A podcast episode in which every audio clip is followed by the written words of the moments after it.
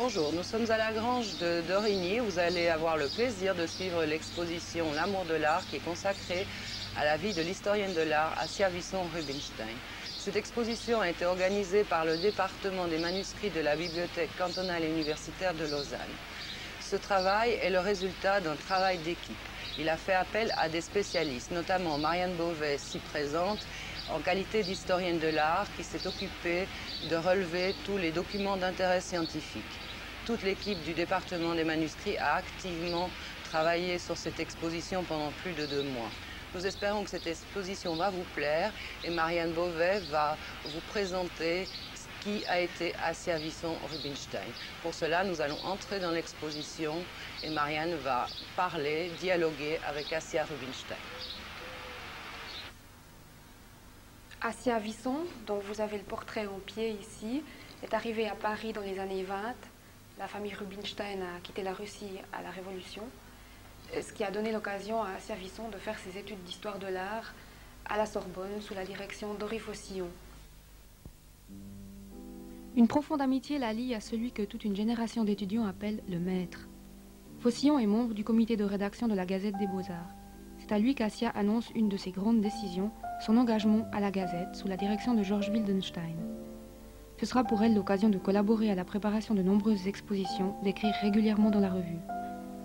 La guerre éclate, Assia reste en France plus longtemps que d'autres. Elle embarque finalement en décembre 41. À son arrivée aux États-Unis, elle épouse un coreligionnaire et compatriote, André Visson.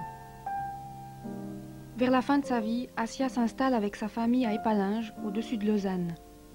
Elle mourra aux États-Unis. L'exposition retrace la vie et la carrière d'Assia. À travers ses différentes sections, elle essaie de mettre en évidence la personnalité de cette femme, qui fut une femme de passion, dans ses entreprises comme dans ses relations. Dans la dernière partie, Philippe Visson présente douze portraits de sa mère qu'il faut considérer comme douze icônes du visage maternel.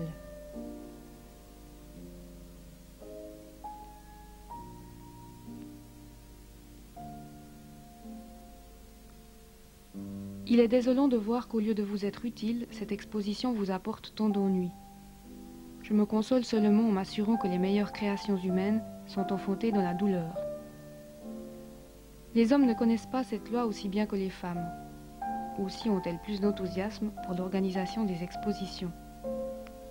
Je me permets de garder le mien intact, malgré les difficultés imprévues, et d'espérer qu'elles seront suivies par un succès qui vous récompensera de tous vos efforts que je regrette de ne pouvoir vous épargner. Lettre d'Assia à Félix Wildenstein, datée du 1er février 43. Ces tableaux, Assia les a eus entre les mains lors d'expositions à la galerie Wildenstein.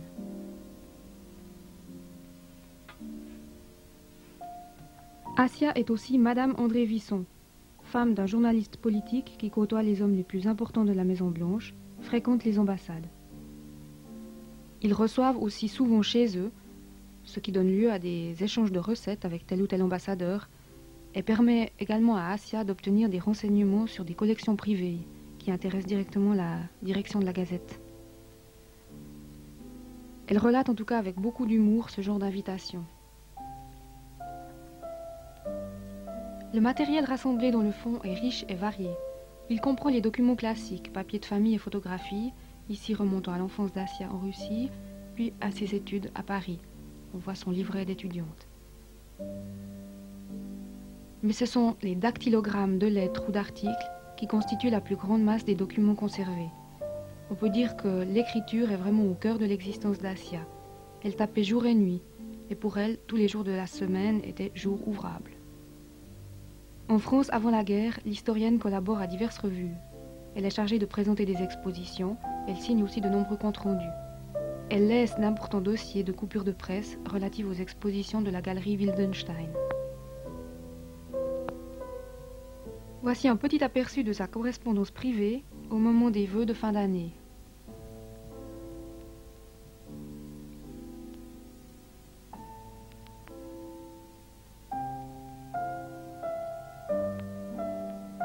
Avec une carte de Noël signée Van Dongen.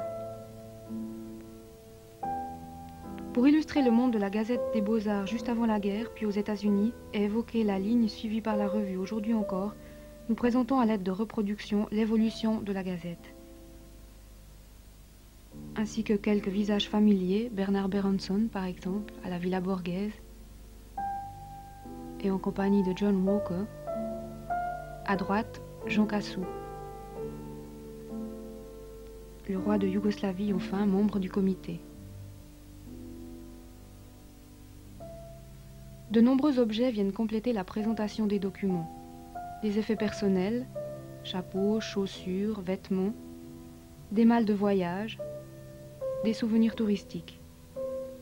Le voyage est aussi constamment présent dans la vie d'Asia, aussi essentielle que l'écriture.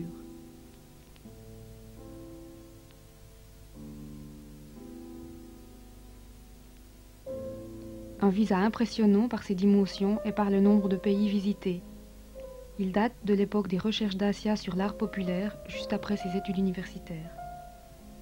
Il y a enfin la vaisselle de Russie, emportée par la famille dans ses exils successifs, et qui a, comme elle, bravé les grands bouleversements de la première moitié du siècle.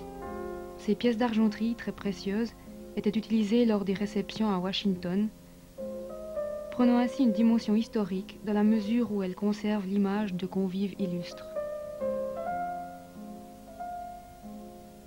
La famille est le thème de la dernière section consacrée à Asia. Elle est intitulée La famille comme seule patrie. Asia, André et leur fils Philippe